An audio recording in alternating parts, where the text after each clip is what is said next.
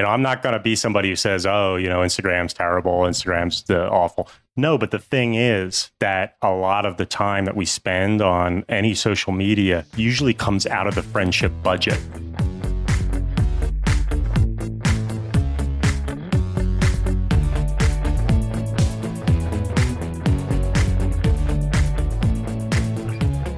Welcome to the FI Show, where you'll get a behind the scenes look into financial independence. Here's your host, Cody and Justin. Hello, everyone, and welcome back to another episode of the FI Show, where today we have on Eric Barker, author of Plays Well with Others. And we talk about relationships and tons of different strategies. But before we get into all that, let me check in my co host, Justin. What is going on, man? Well, Cody finally just got back to the States after a crazy week of traveling. For those who haven't heard, I've been in the Middle East. I've been out in Saudi Arabia, flew through Dubai, got to see some of the city as I was flying in, which is kind of cool to just get to see like the tallest building on the planet. And then also while I was out in Saudi Arabia, we went over to Bahrain, which was kind of cool. I mean, uh, the reason most people go to Bahrain is because you got the ocean there. Like if you're in Saudi, you got the ocean there. And the other thing is like in Saudi, there is there's no alcohol. Like it's not legal to have alcohol, so there's no such thing as like bars or you know kind of that part of nightlife, although people do stay out super late. So it's kind of interesting the cultural differences. I mean, people are out till two, three o'clock in the morning, but they're in like a, a shopping mall or, or, just like maybe a hookah lounge because there's no alcohol in Saudi. But it was a great trip. We did this thing called Edge of the World, which is like this big Grand Canyon thing. And we had this driver who was like, on the side, he's like this crazy like adventure driver. So he's taking our Tahoe and just run it through this thing like it's a rally car race we had some camel. We saw some camels. We did all the dunes. We did a lot of hookah stuff. We did some traditional stuff, like I mentioned last week, where we we dressed up in the thobes and celebrated Eid. And um, so I think it was like a really cool mix of, you know, just getting to hang out, do some things you might do in normal cities, but also get to check out a lot of the kind of cultural parts and the nature. So it was a great trip overall, and I would I, I couldn't recommend going to somewhere like Saudi enough. Like it was it was an awesome place and a place I'd never really thought I would be traveling to. Well, like I said last week, Justin, I have now added Saudi and just that part of the world to my list, so I'll have to make a trip out of it. I am having a great time on my trip. I am currently recording this from Lisbon, Portugal, which is where I was last week, but between last week's episode and this week's episode, we went to this kind of historical town called Sintra. And there's a bunch of castles and it's just like really old. Most of it was built in the I think 17th century and they don't allow new construction. So if you want to like rehab a place, you have to use original material. So it's like these really niche builders that come in and like, you know, they're going to they use the same type of concrete, the same type of paint, the same type of wood framing. It's really really cool and interesting. So we spent a couple of days there and then we went to the kind of the richy rich beach town which is called Cascais. It's where the president hangs out and it's where all the rich tourists hang out. But we actually found a pretty cheap Airbnb, so it was super fun. It's right on the water. Like Lauren and I were going on jogs in the morning just by the ocean side a lot of amazing restaurants and just super cool culture. And we got to, you know, go to this thing called Fado music, which is basically you're sitting in a bar or restaurant and there's no acoustics whatsoever. There's no amp.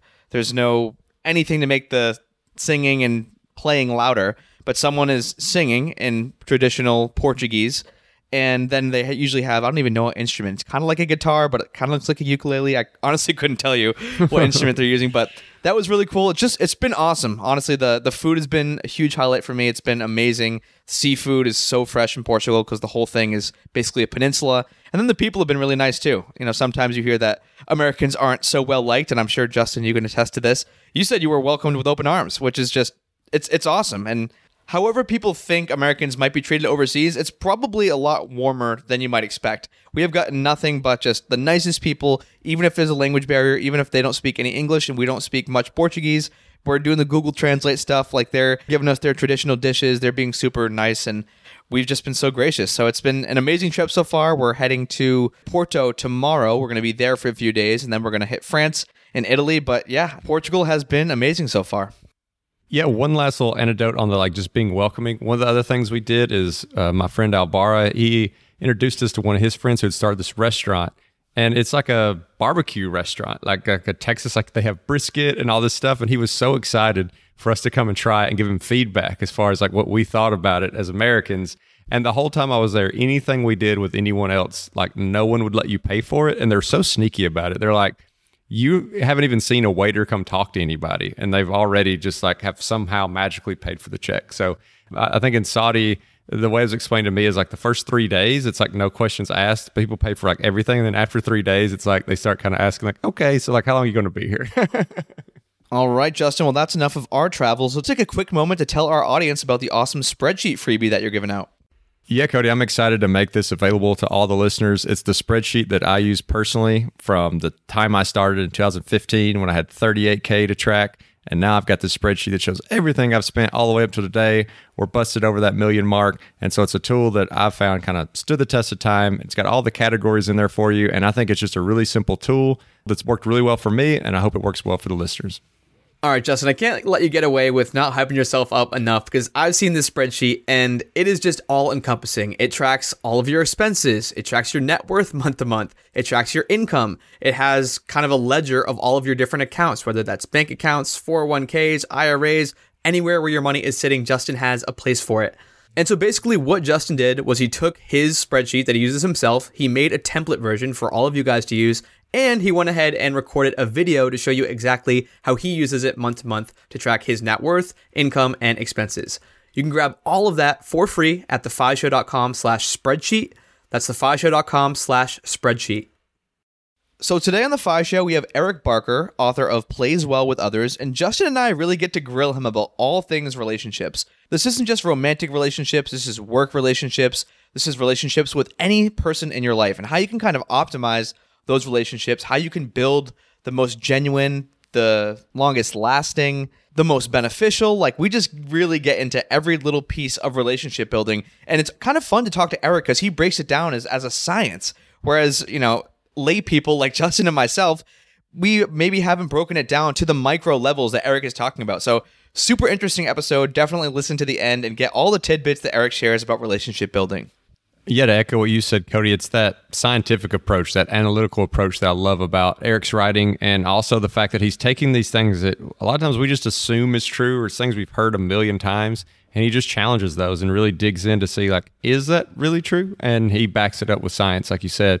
And as always, we have those show notes out there where you can go find like the links to Eric's books or take that and share it with your friends. You can do that at thefishow.com slash Barker. That's thefishow.com slash B A R K E R. Take it away, Eric. I was always keen on being a writer, basically from high school. And I knew that would mean self employment. I knew that would mean basically kind of doing my own thing, like, you know, not having a boss. And I majored in philosophy in college. And that was eh, good in a way because it didn't give me any other options. So I then moved to Hollywood. I was a screenwriter for for 10 years and that was a lot of fun, but in the end, like I said, I really wanted to be working for myself. I started this blog. It took off. I had gotten interested in social science, so the philosophy thing tied back in. And then once the blog took off, I really started looking at kind of the world of online businesses. My first book came out and now May 10th, my second book, Plays Well with Others, is is coming out. And this is it's been an exciting journey. So you knew that you wanted to be a writer from a young age, but one thing I guess because I've just never really talked to too many people who knew they wanted to be a writer. We've had a lot of people who ended up writing a book just because of the specialty they had. But knowing that you wanted to be a writer, did you know what kind of writer you wanted to be? Because I could I could see like maybe having the seed where like you felt like you wanted to write something, but knowing do I want to do nonfiction, fiction, biographies, like like what did you think you wanted to write growing up? It's a good point because I definitely wanted to be a writer, and at first, you know, I was really keen on fiction. I just was writing like stories and all kinds of stuff in high school. And then Hollywood, I wrote for Disney, I wrote for 20th Century Fox. That was all fiction. I started out writing action movies, then I ended up writing animated movies. And then I ended up in the video game industry. Then I went from that to blogging, and blogging took me down the road of social science and research. And basically, blogging it's kind of its own thing, but there's there's you know definitely a nonfiction aspect to it. And then with books, you know, books are a whole nother medium. So what's funny is like each time I had to completely relearn. And I think that's something that is gets to the crux of like entrepreneurship, you know, is always having to be learning, always having to be adapting. And I just found that, you know, a time and time again, I was always having to kind of shift, relearn, and was stressful. But now it's really nice to have seen all of those different worlds because from both a writing perspective, a craft perspective, but also from a business perspective, it's a different lens with which to look at, you know, the world, to understand things. You have to have a lot more tools in your toolbox to do each one. So now that I'm here and I've been through a lot of these things, I'm uh, I'm subsequently glad I did it. Although I don't know if I would have volunteered for it initially. So since you started just putting your content out into the world on the internet, one, have you always kept the same brand name? And two, why do Japanese people think you're such an idiot? Japanese people think I'm such an idiot because that that literally is my name. So like I took Japanese as my language in in college and I found out the first day that uh, Barker becomes Baka, and Baka means moron. Uh, so, and not only that, in Japanese, the sentence structure isn't typically my name is. The sentence structure is I am. So watashi wa baka des means I am Barker. Watashi wa baka des means I am an idiot. They're the exact same sentence. So I've never had a Japanese person forget my name. And when I was working in Japan, I'm sorry, I was working in video games. I went to Japan many times and the rest of the team would always have to reintroduce themselves because it had been six months or a year since they'd been out there. I never had to reintroduce myself. Oh, everybody always remembered Mr. Idiot. So, so no, that was something memorable to me perhaps not the best choice in terms of a URL. I acknowledge that. Uh, definitely distinctive, but uh, I can always count on Google for people just putting in Eric Barker to to bring up my blog. Otherwise. yeah, I was like, I have no idea what that says, how to pronounce it, where that came from. It just looked like a strange conglomeration of letters.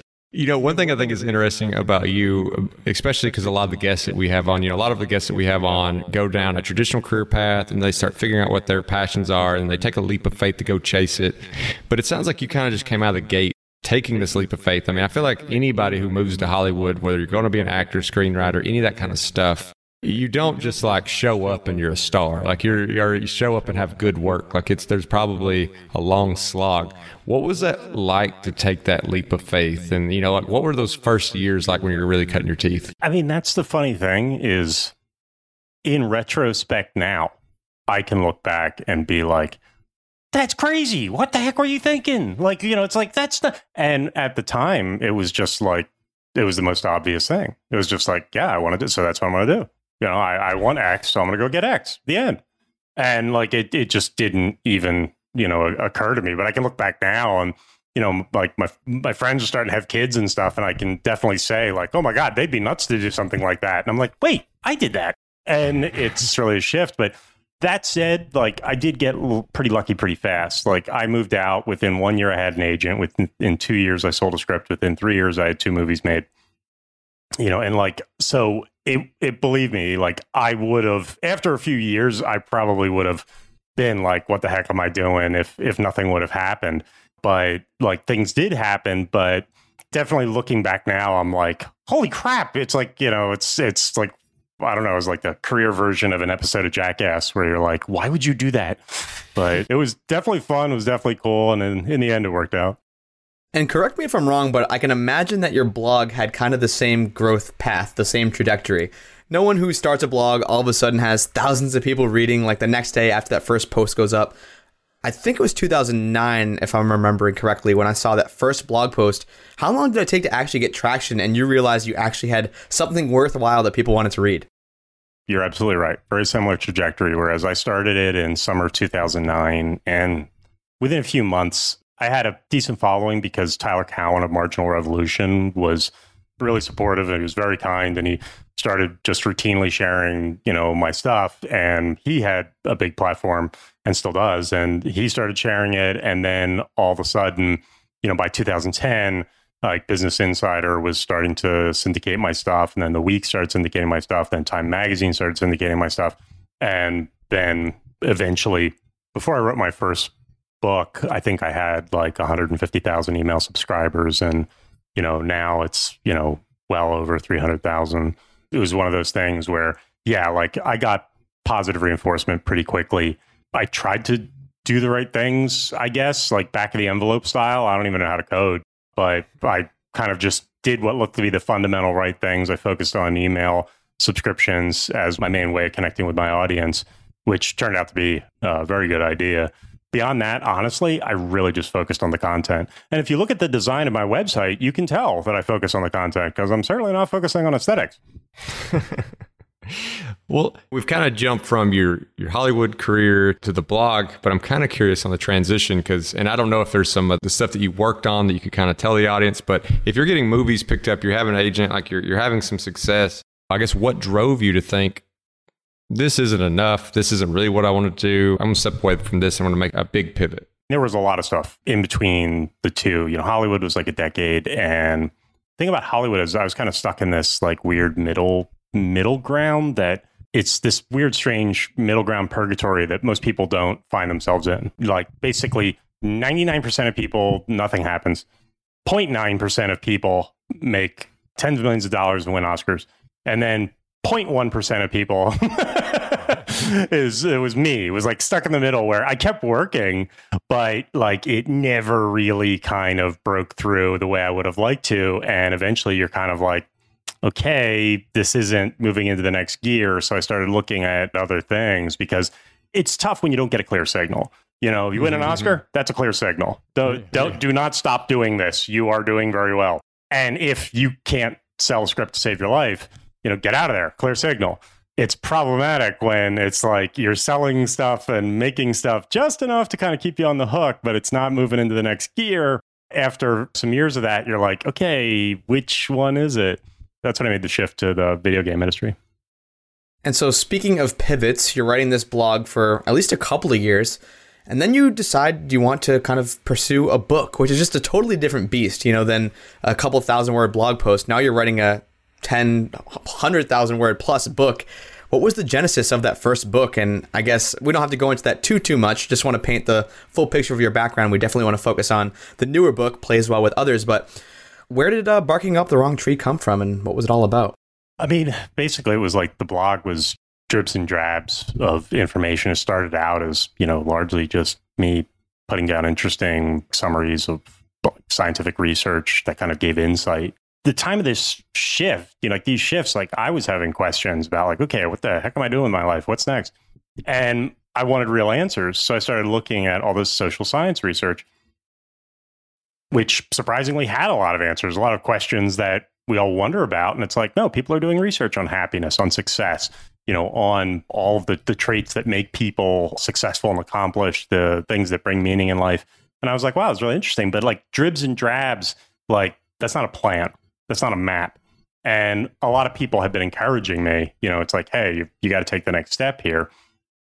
You got to like really do something. And readers had been, you know, asking me, it's like, when are you going to do something more and so it seemed like a natural next step. It was interesting to me because again, it was like type of writing I hadn't done. Of course, I had to basically teach myself, like, all right, how I know how to write a screenplay, but you know, in, in these in these nonfiction books, you're not allowed to make stuff up. That's kind of a big shift. You have to get out of that habit real fast. And I basically said, like, okay, what's something cohesive, like or more cohesive that I could put together as a package?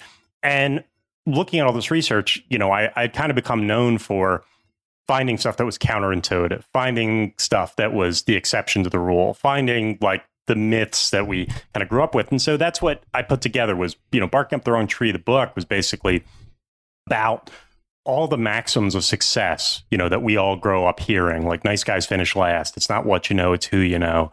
You know, all of these kind of things. And I was like, you know what? Let's let's play Mythbusters here. Like let's take these maxims that we uh, many of us hold as truisms and let's let's put them to the test scientifically. And so that's what I did. Each chapter was one of those maxims.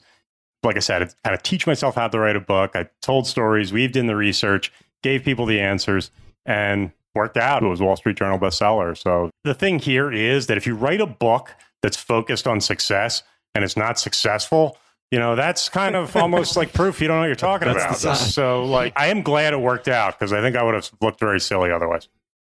You just mentioned like, you know, the truisms, the maxes, whatever. And like you mentioned one specifically, which was whether nice guys finish last. And I, I, saw the little blurb, like a little deeper blurb from the book where it mentioned whether nice guys finish last and why the best lessons about cooperation come from gang members, pirates, and serial killers.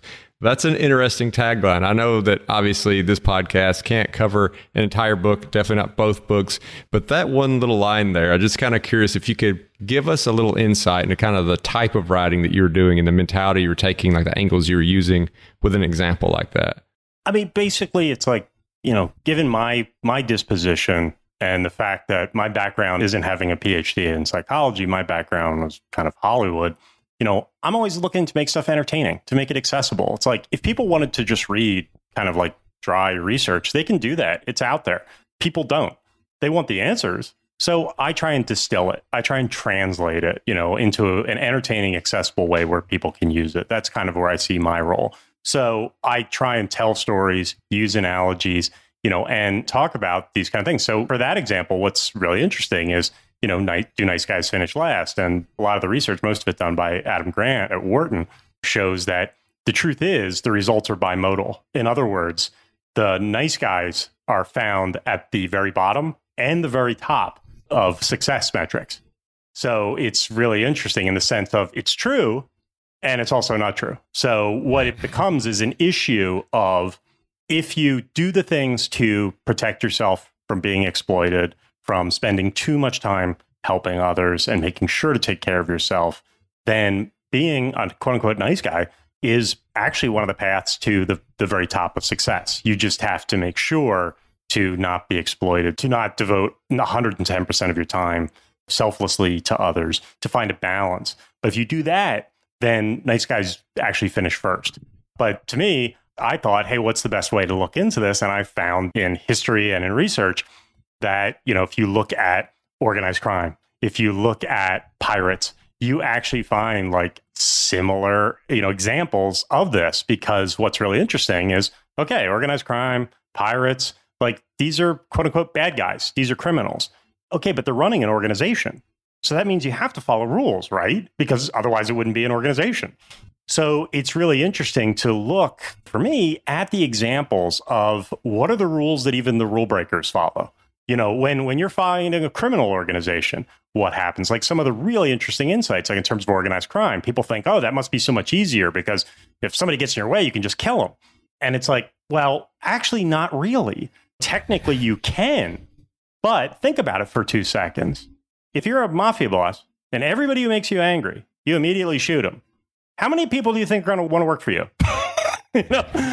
so it becomes not a moral challenge, but more like a logistical challenge of you have to actually be careful. You actually have to have rules because if you go overboard in that way, yeah, you're going to be scary. Yeah, people are going to be scared, but people aren't going to want to work with you. So to look organizationally, how does this work? And to me, I found that a lot of that stuff actually aligned with a lot of that research on how do you balance being nice? How do you balance being assertive? How do you balance helping others with helping yourself? So that's what I try to do in, in both the books was find colorful, illustrative, you know, viscerally interesting ways to get across the points from the very legitimate research.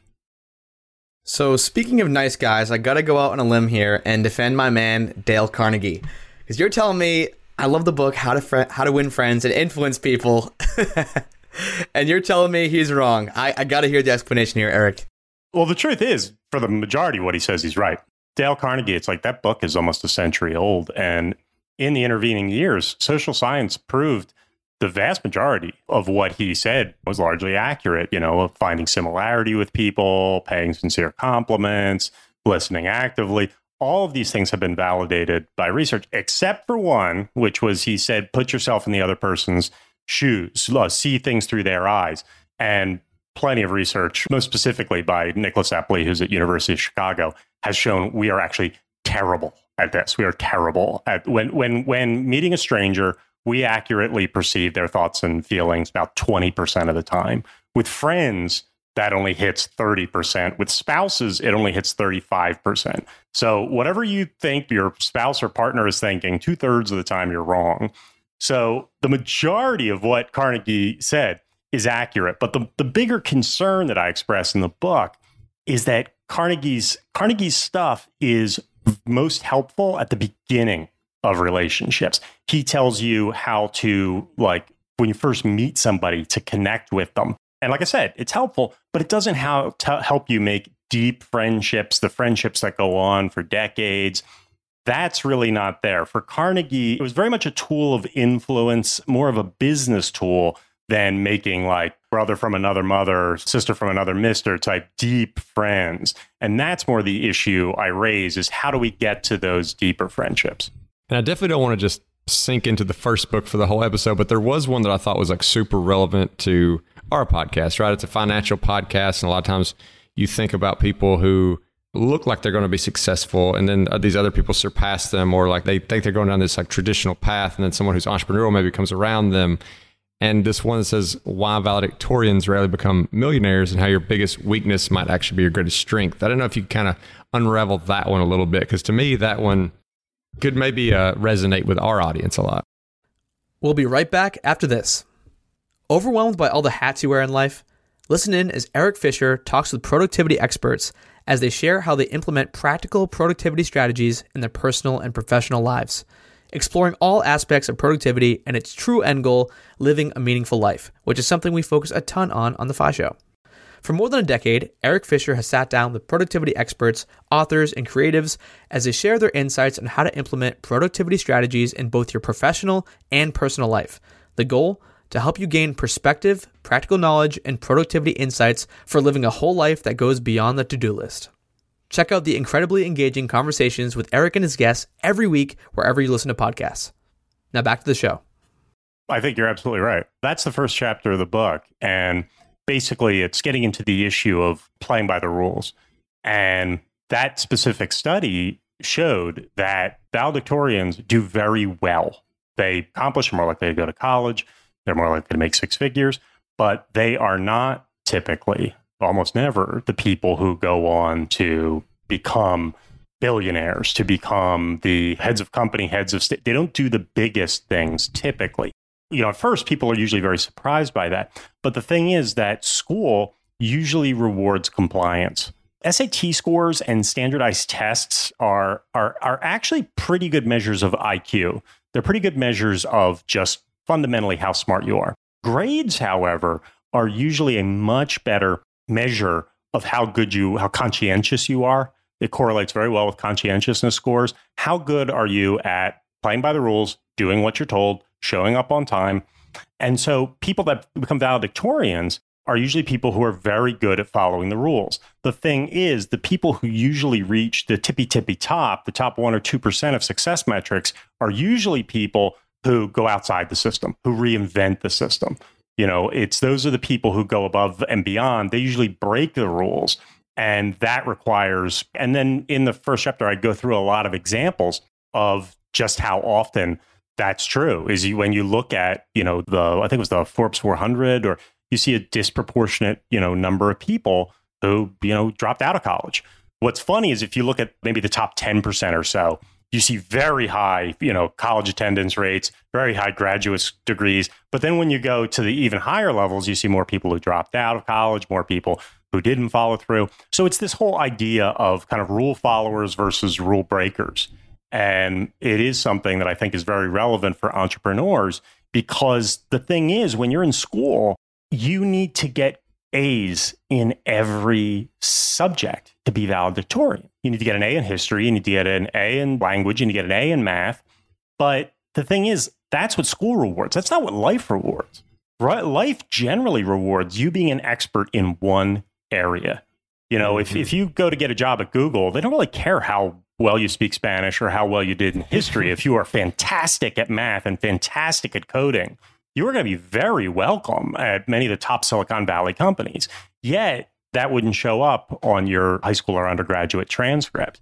So the people who say, I am awesome at this one thing, I love it, and I want to be the best at it, getting great grades requires them to say, Oop, I got to stop doing that thing I love to go get an A in Latin. And the people who end up saying, Hey, screw it, I don't care. I love coding. I'm going to keep coding they don't do it. They don't get the grades, but they end up being awesome at what they love. And I think that's something that's very relevant for entrepreneurs. Well, thank goodness I was only a salutatorian. Dodged a bullet there. Dude, you're like Neo dodging the bullet.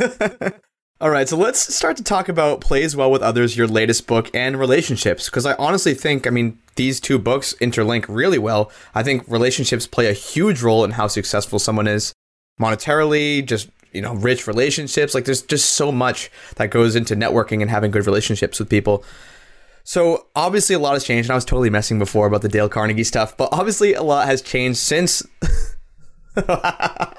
We're still to fight about it. But obviously, a lot has changed. You know, 100 years ago, it's a lot different environment, meeting people, relationships, just the way we communicate. So, on a real tactical level, how do you go about making new connections, making new relationships, and you know, especially in the over the past few years of the pandemic, where we're living in a really digital world?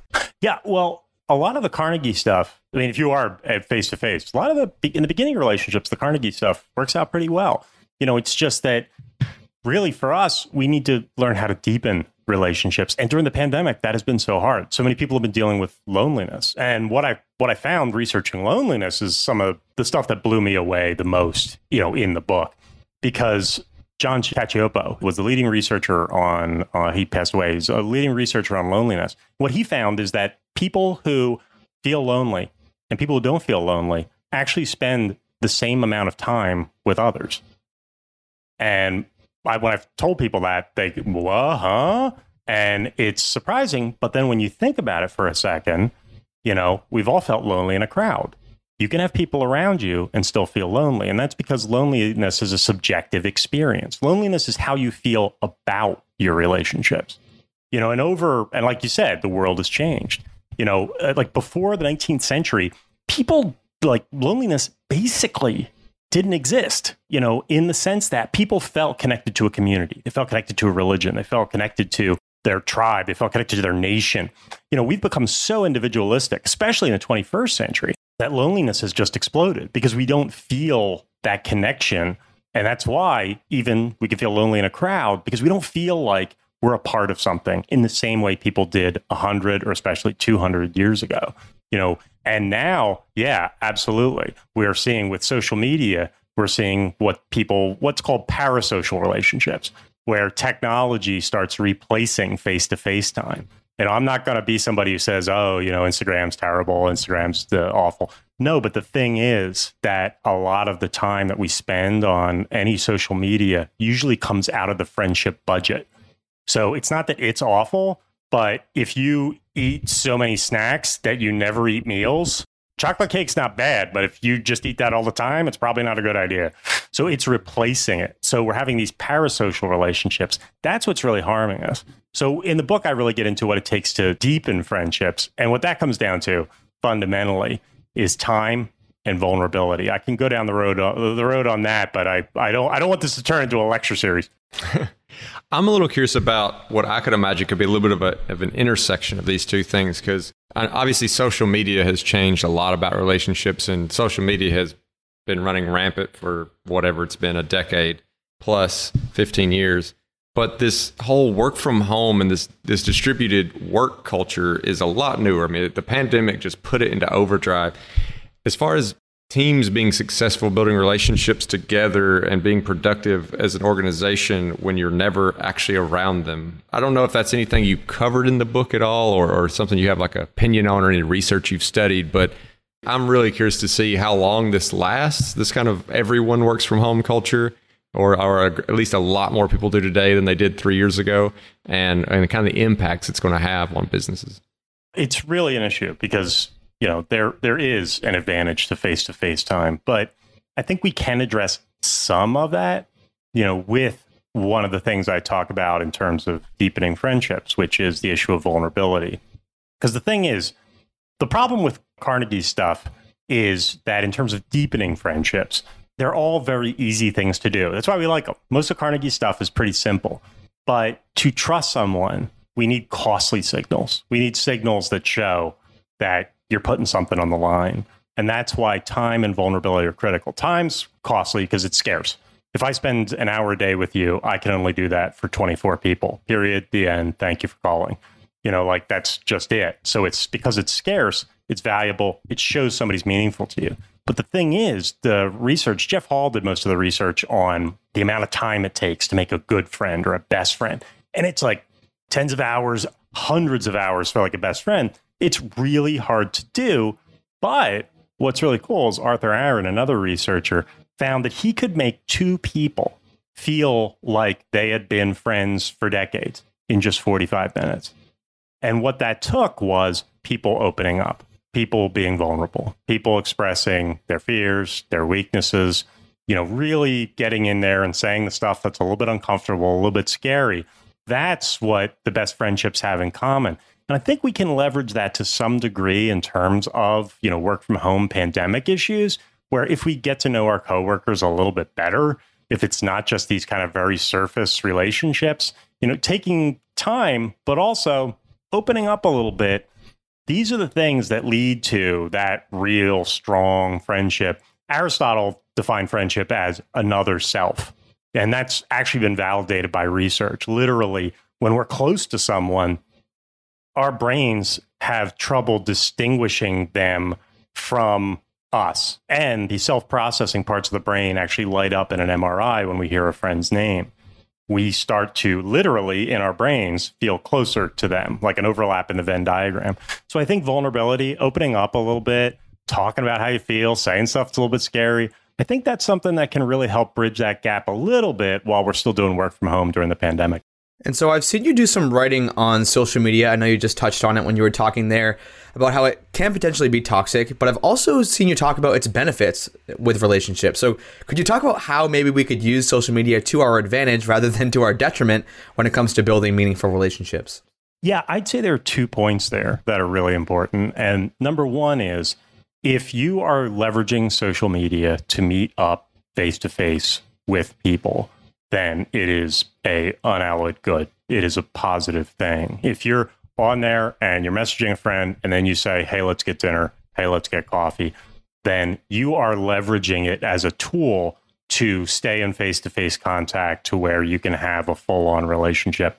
You know, that is something that's the thing we have to be careful about is using it as a substitute as a, you know, as basically, oh, I got my friend time because I was on Instagram or Snapchat or Facebook. You know, the second thing is, like I said, hopefully you're not losing sleep over social media. I doubt you are. Hopefully you're not, you know, losing work hours to social media. I doubt you are. But where do you lose hours if you spend a lot of time on social media? From your socializing budget. So that's where we have to be tricky. We have to say, like, rather than spending hours on there, we need to make sure that it's not taking time away, that it's not accidentally, not deliberately, accidentally becoming a substitute for relationships because it's very easy with parasocial relationships. You know, hey, it's great. I face to face, if I get bored, you know, I can't leave. But you know, with Instagram, I could turn it off whenever I want. Like that, that, that's the kind of feeling that starts to creep into us, where it's very convenient. It's at our whims. If it gets boring, we can walk away. You know, it's like it doesn't have some of the negatives that personal relationships have and has some of the positives. And I think a lot of us are kind of like like settling for that. We just have to a use social media, you know, leverage it to meet up face to face, and number two, just make sure that social media isn't taking too much away from your buddy budget that you would be using to meet people face to face. I'm a big fan of looking at things from these kind of, you know, some people call it like an 80 20 mindset where it's like 20% of the things can make 80% of the impact. Is there something when you look at relationships that people have, just like in a, in a general sense, that is probably the most impact. Like the thing you see happening the most often that someone could change and could really see a large impact in the relationships that they're building. Absolutely. I mean, one of the biggest points would be in romantic relationships, but my, my guess is this carries over to a greater or lesser extent to other relationships. But the leading researcher on marriage and love is John Gottman.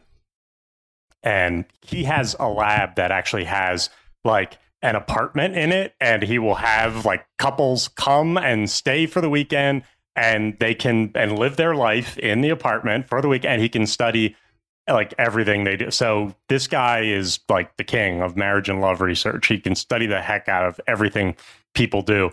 And what he has found that just blew me away was that just by listening to the first three minutes of a marital argument he can predict what the ending of that argument will be with 96% accuracy. And basically, what that means is if a conflict discussion starts harsh, it is going to end harsh. You know, and the beginning of the conversation being harsh didn't just predict an ending that was harsh, it was also predictive of divorce. So, literally, just by rather than starting with an accusation, immediately firing both barrels, you know, if we just calm down, take a breath, raise the issue without making an accusation, it can make a tremendous difference because if you raise it harshly, it's going to end harshly almost, almost 100% of the time. True for married couples, probably true for other relationships as well. And that's the kind of thing. The other big thing in terms of romantic relationships was that 69%, he found 69% of ongoing marital issues never get resolved. Like those big things of, you know, that you didn't take the trash out, whatever ongoing issues yet, 69% of the time, it never gets resolved. A lot of people find that depressing. But the point is that in many relationships, especially marriage, it's more about how you regulate conflict than always trying to resolve it. Some stuff you're not going to resolve. That 69% was true for happy couples and it was true for unhappy couples. But when people feel like we have to resolve this, sometimes you're not going to. You just need to be a little bit more compassionate, a little bit more thoughtful around it, because sometimes it's not going to get resolved and you could be happy anyway instead of driving yourself crazy. So, actually, just recently, I finished The Five Love Languages by Gary Chapman, and that obviously focuses specifically on romantic relationships. But what I found interesting was the actual love languages that each person kind of needs to be catered to differently. So, when you were doing your research and looking at relationships, you know, outside of romantic relationships, whether that's coworkers or friends, were you noticing certain archetypes like this type of person needs to be treated differently or you need to approach them with different words or different actions to make that a deeper friendship? I mean, you know, I tend to rely on like the much more scientific issues, you know, when it comes to personality. So usually it's the big big 5 personality traits you know, of the acronym is OCEAN openness to experience, conscientiousness, extroversion, agreeableness, and neuroticism. You know, so there are definitely differences, you know, in terms of how people interpret things, how people respond, you know, and stuff. The really negative predictor, you know, is neuroticism. Neuroticism is like the whipping boy of the big five personality traits, usually not a positive thing. What's funny is, you know, Tolstoy has that old quote that like all happy families, you know, are alike. All unhappy families are unhappy in their own way. And Gottman actually found it's the reverse, is that all couples typically make the same mistakes. Yes, there's certainly issues of people are different, but he found four things that are the most predictive of divorce consistently, time and time again, with every couple. And that was criticism, defensiveness, stonewalling, and contempt. And those four things like were over 80% predictive of divorce. Criticism was basically complaining's okay, you know, in a, in a romantic relationship. Criticism is when you make it personal. Complaining is you didn't take out the trash. Criticism is you didn't take out the trash because you're an idiot. You know, it's like criticism is bad. Defensiveness is when somebody raises an issue and you immediately shoot back at them. You don't listen. Stonewalling is when somebody raises an issue and you just shut down and just don't even like engage. And contempt is the worst. Contempt is like horrible and destroys relationships. And that's when you think you're better than your partner and you make that clear. But that's what's interesting to me is that sure, there are differences between people, but the real like four things that create romantic relationships are eerily consistent between couples. I feel like a lot of times with these type of things, like not to give someone, uh, anyone like an excuse, but a lot of times it feels like it's like these second nature type things. You know, you, you have these things you ha- you struggle with, like you struggle to quickly assume things, you struggle to get defensive, and it's not even like you're consciously thinking about. It, like it just happens. So for people who maybe have recognized like they're struggling with something like that and they want to work on it, I don't know if there's anything you kind of talk about where it's tips on changing the way that you are in these aspects. That's really interesting because the thing is, Gottman found that those four things produced led to divorce about 80 plus percent of the time. Well, 80% is not 100.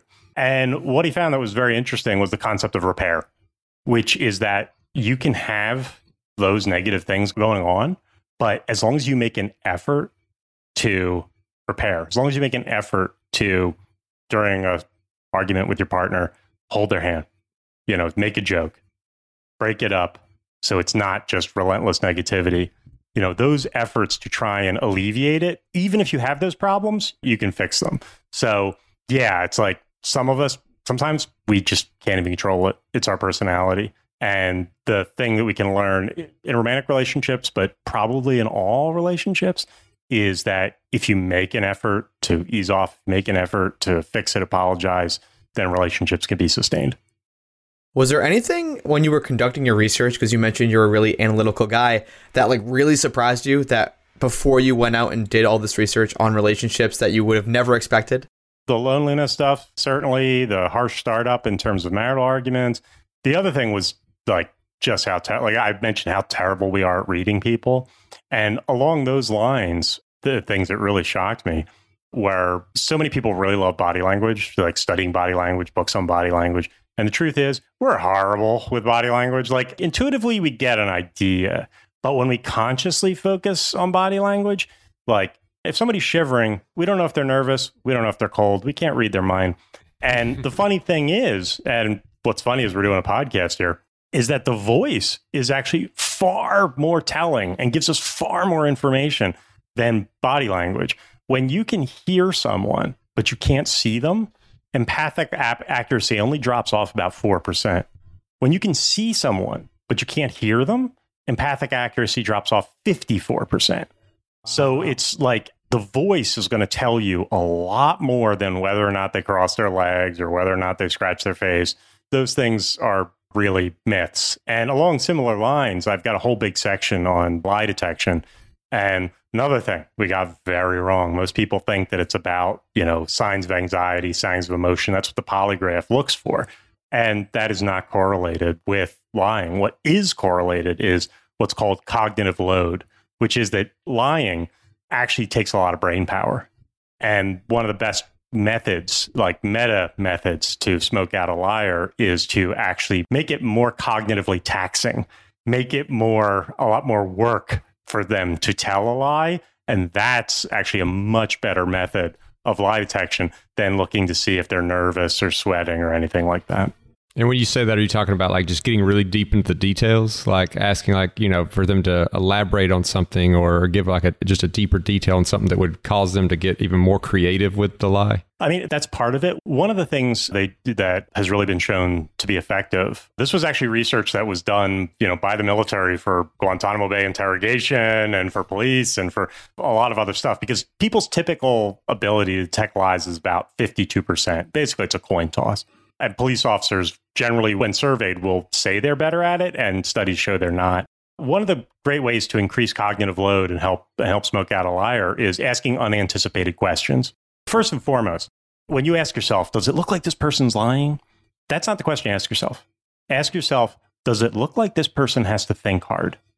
Just by shifting from the first question to the second question, the police officer's ability to detect lies went up because now they're looking for the right signals. But like I said, one of the techniques is asking unanticipated questions. So, you know, if let's say I'm a bartender at a bar and you are underage and you walk in and I say, How old are you? Well, you're going to say 21. Okay. But what if I ask you, What year were you born? Now, for you or me, that's very easy to answer honestly. For somebody who's lying about their age, now they have to do math and they're going to pause and it's going to be awkward. So that kind of thing. When people say, "Oh, oh yeah, no, no, I, I was I, I was at the meeting yesterday." Oh, okay, you're at the meeting yesterday. What was Carol wearing? By asking questions, now they could answer it, but they could answer it. But like I said, they're probably gonna have to pause. They're probably gonna have to think. They've got to ask. And the other thing they have to think about is, is he going to call Carol? So asking unanticipated questions can be extremely powerful because people are only going to do so much work to support their lives. And the more research you do about the event in question, the better questions you can ask and the better you'll be able to ask unanticipated questions. The reason that one was interesting to me is because like we had a family friend who like my dad was always in law enforcement and but he was someone who actually went out and, and taught some of the lessons to like the FBI and, and like they use some of his interrogations to kind of like teach them. And one thing, you know, everybody always is like wanting them to like test me, test me, whatever. And he would like try to get a baseline on you. And it was something similar. He would ask you questions that you would have like really quick knee jerk like knowledge of, like your street address, all these things. And then he would ask you this question that you were definitely not anticipating, like a very intimate, embarrassing kind of question. You're like, oh, I don't. And he would just like see the way like that you reacted to something that's just like a very nonchalant, like you just muscle memory question, and then like something that's like, oh, now you like you either gotta like really think about it. Like, oh, I'm not sure if I want to say this, and then now he's kind of like, okay, now I understand like how you react to these two questions, and I'll know like if I'm asking you something and you're just giving me that quick, that easy memory, or you're giving me something that you're having to think harder about. That's really powerful because he was basically calibrating. And it's to be able to say initially, because like I said, you're looking for signs of someone having to think hard. And what he did was initially kind of set both goalposts. He said, I'm, I'm going to ask questions where you don't have to think hard. Let me see how you react. Now I'm going to ask questions where I know you have to think hard. I'm going to see how you react. And now when he subsequently asks questions, he can ask himself, is it closer to point one or closer to point two? And that's really powerful because that is the kind of thing. That's why I said, like, body language, you can get better at reading body language, but you need a baseline. And that's exactly what he did. And that is a very powerful method. Awesome. Well, it looks like we are at the end of our time here, Eric. And for those who want to follow along, for those who want to get access to the freshly minted book, where are the best places for them to do that? Plays well with others. It's out May 10th and it's available on Amazon, Barnes and Noble, all your major book retailers, and my blog. We won't bother them with the Japanese URL. They We'll link it in the show notes. they can go to ericbarker.org, E R I C B A R K E R.org, and that will redirect them to the unpronounceable name of my blog. Awesome, Eric. Well, thank you so much for coming on the show. These are like just some really interesting topics, and they're all topics that, regardless of what someone's interested in, they're all like running into in day to day life and could use some knowledge on. Thank you very much. And as always, if you want to check out our Facebook group page, you can do so at thefishow.com slash community. And we always appreciate those five-star reviews. They help us get great guests like we had today. And if you're interested in supporting The Fi Show, you can do so by checking out some of our partners over at the resources page, which can be found at thefishow.com slash resources. And thanks for listening.